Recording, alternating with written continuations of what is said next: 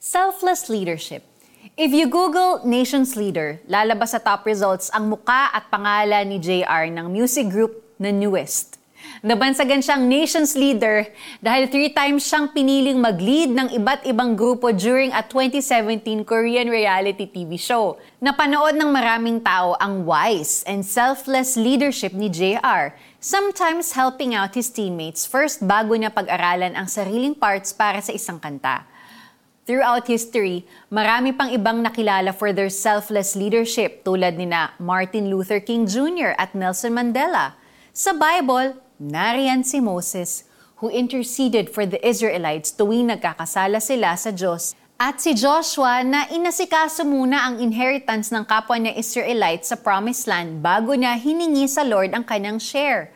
But when it comes to selfless leadership, wala nang masihigit pa sa example na ipinakita ni Jesus.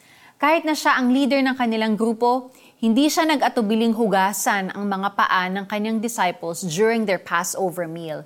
He could have demanded one of them to wash his feet dahil siya ay Diyos at kanilang guro. Instead, pinili niyang paglingkuran sila. Pagkatapos, itinuro niya ang kanyang isang napakahalagang aral.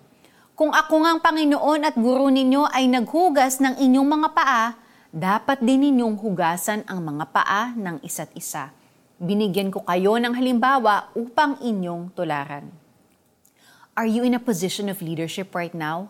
Maaaring ito'y sa inyong pamilya, school or office, or isang organization. Let us remember Jesus' example and reminder. Just as He served His disciples, sikapin ring magpakita ng godly service sa ating followers. Let's pray. Dear Jesus, tulungan mo po akong sundin ang inyong halimbawa at maging isang selfless na leader sa aking grupo. In Jesus' name, Amen. Sapagkat ang anak ng tao ay naparito hindi upang paglingkuran, kundi upang maglingkod at upang mag-alay ng kanyang buhay para sa ikatutubos ng marami. Mark chapter 10 verse 45. Ako po si Sonja Kalit. God bless you. Have a great day. Bye!